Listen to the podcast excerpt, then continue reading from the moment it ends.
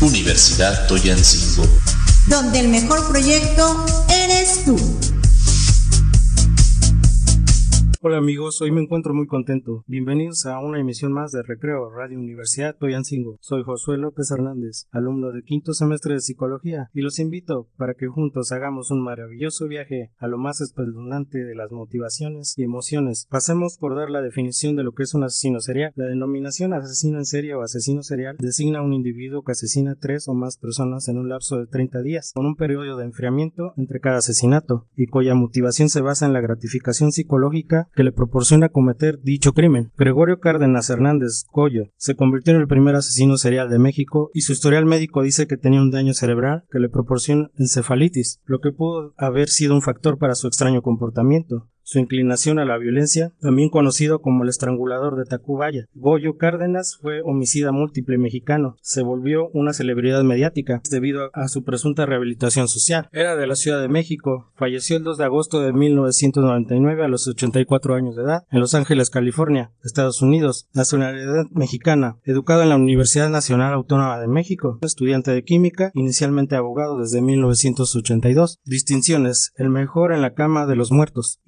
Criminal. Cargos criminales, multihomicidio, necrofilia. Condenado a 20 años, pero no recibió auto de formal prisión. Fue preso en el Palacio de Lucumberri. Los libros que podemos encontrar sobre él es Celda 16, Situación penal fallecido. Pasamos con el siguiente amigos, es el caníbal de la Guerrero, llamado José Luis Calva Cepeda. Fue un asesino en serie acusado por el desmembramiento y aparente consumo de carne humana de sus víctimas, todas mujeres. Fue sorprendido por las autoridades en su casa después de una denuncia iniciada por los familiares de su pareja sentimental. La postura del fiscal, Gustavo Salas, que mantiene en línea la premeditación y la consumación del acto caníbal. Se había encontrado en su casa un sartén, restos de carne, plato con cubiertos y hasta un limón, que nos hace presumir que, lo, que se los estaba consumiendo. Se le vinculó también el asesinato de otra de sus exnovias, a quien encontró en el automóvil, desnuda para que no pudiera escapar. Al llegar al basurero la descuartizó. De este caso también se relacionó con la muerte de una sexoservidora que tenía características similares de descuartización a las otras dos mujeres asesinadas por él. Se le conocía con otros nombres como el poeta Caníbal o Caníbal de la Guerrero. Nació el 29 de junio de 1969 y falleció el 11 de diciembre del 2007. Vaya amigos, no cabe duda que es un tema verdaderamente fascinante y espeluznante, pero no se asusten. Continuamos con el programa con la mejor actitud. Radio Toyancingo Universidad. Continuamos amigos, ahora les voy a hablar de la hiena de Querétaro. Fue reina de belleza, se enamoró de un sacerdote y masacró a sus tres hijos. Hace tres décadas una tranquila ciudad del centro del país se estremeció al conocer el caso de Mijangos, a la que le nombraron la hiena de Querétaro. Ella asesinó a puñaladas a sus hijos, dos niñas de 11 y 9 años y un niño de 6 años. Claudia Mijangos Azac nació en Mazatlán, Sinaloa, México, y en 1956 su infancia y adolescencia fueron felices, no sufrió maltratos, tuvo sus necesidades materiales y afectivas resueltas, estudió la carrera de comercio cuando era muy una jovencita. Fue elegida reina de belleza en Mazatlán. Ángeles y demonios que le habían advertido que Mazatlán se había caído y que todo Querétaro era un espíritu. Inició un romance con el padre Ramón, un sacerdote que trabajaba en la escuela de sus hijos. Este evento fue tan fuerte para ella que detonó los problemas de salud mental que venía arrastrando. Las voces en su interior de la cabeza de la ex reina de belleza no paraban de hablarle. Le dijeron que sus niños eran demonios, que impedían que estuviera con el padre Ramón.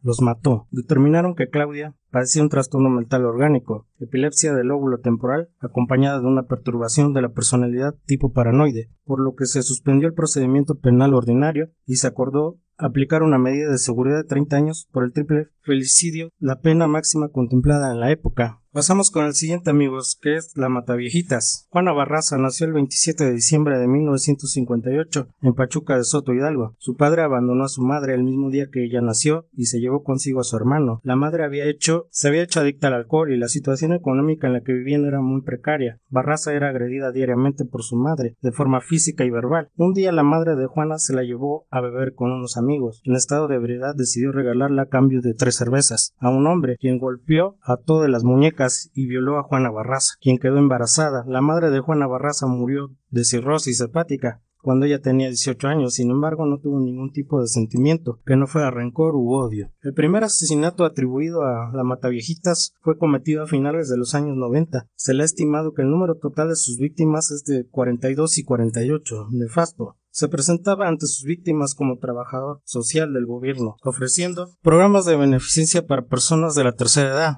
Todas las víctimas de la asesina eran ancianas, 60 o más años, quienes en su mayoría vivían solas. Sus asesinatos fueron provocados por golpes, heridas de armas punzocortantes o estrangulación, con robos materiales a las víctimas, independientemente después de ser asesinadas, el trauma ocasionado por la violación durante su niñez parece haber sido un factor importante para la realización de sus crímenes. En casos aislados se encontró evidencia de abuso sexual en las víctimas. Aparentemente Barraza asociaba a las ancianas con su madre, creyendo que ayudaba a la sociedad matándolas. El 25 de enero del 2006 fue arrestada, huyendo del hogar de la última de víctimas, Ana María de Reyes Alfaro, de 89 años de edad a quien estranguló con un estetoscopio. Barraza fue juzgada en la primavera del 2008. La fiscalía la acusó de 40 homicidios. Ella admitió ser culpable del asesinato de Ana María de los Reyes y declaró que su motivo para matar había sido rencor acumulado hacia su madre. Fue encontrada culpable por 16 cargos de homicidio y robo agravado. Fue sentenciada a 759 años de prisión. Pasamos con el siguiente, amigos, es la Poquianchis es un grupo criminal de cuatro hermanas, Delfina María de Jesús,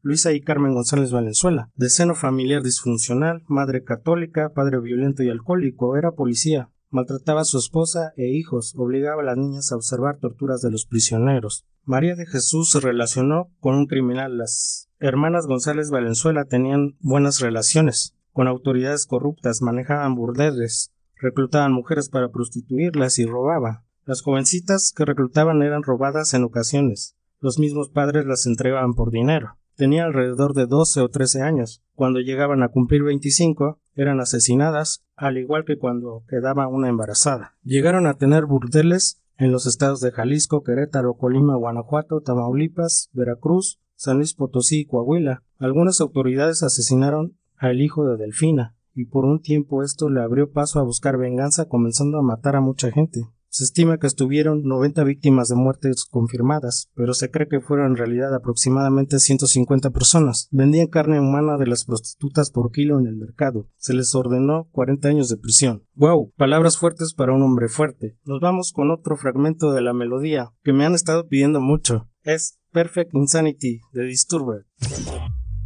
Radio Toyancingo Universidad. Continuamos con el programa, amigos, con el siguiente asesino en serie, César Armando Librado Lagorreta. Es un feminicida serial, sentenciado a seis violaciones y el asesinato de seis mujeres en el Valle de México. El modus operandi de Librado era aprovechando su oficio de chofer de la Ruta 2 que corre del metro Chapultepec a Valle Dorado en altas horas de la noche y la madrugada, aprovechando para violar asesinar a mujeres entre 17 y 34 años de edad. Para cometer ilícitos simulaba una descompostura en su vehículo, bajaba a todos los pasajeros excepto a una chica. A continuación le ofrecía llevarla hasta donde fuera, si la esperaba a que arreglara la falla, pero antes de llegar al lugar cambiaba de ruta, violaba a la chica y la mataba. Posteriormente la arrojaba al canal de Entlanepantla. Cuando capturaron a Armando Librado la borreta, el coqueto es un feminicida Tenía 31 años de edad, vivía en el municipio de Tultitlán, con su esposa y dos hijos. Trabajaba como chofer de la Ruta 2 del transporte público, manejando un microbús con matrículas 712 TL066, en la cual era el chofer y en el cual cometía sus crímenes conforme a la carpeta de investigación que realizó para su captura y proceso. Su primer crimen lo cometió el 14 de julio, el segundo el 26 de noviembre, el tercero el 13 de diciembre del 2011. Su cuarto feminicidio lo cometió el 30 de diciembre y los dos últimos el 8 y el 18 de enero del 2012. Inicialmente es capturado el 26 de febrero en el Distrito Federal, fue detenido y trasladado a las instalaciones de la Subprocuraduría de Justicia, con sede en Barrientos, en Tlalnepantla, pero evade las instalaciones de la Procuraduría General del Estado de México, en Tlalnepantla de Vaz. La sentencia es el 12 de diciembre del 2012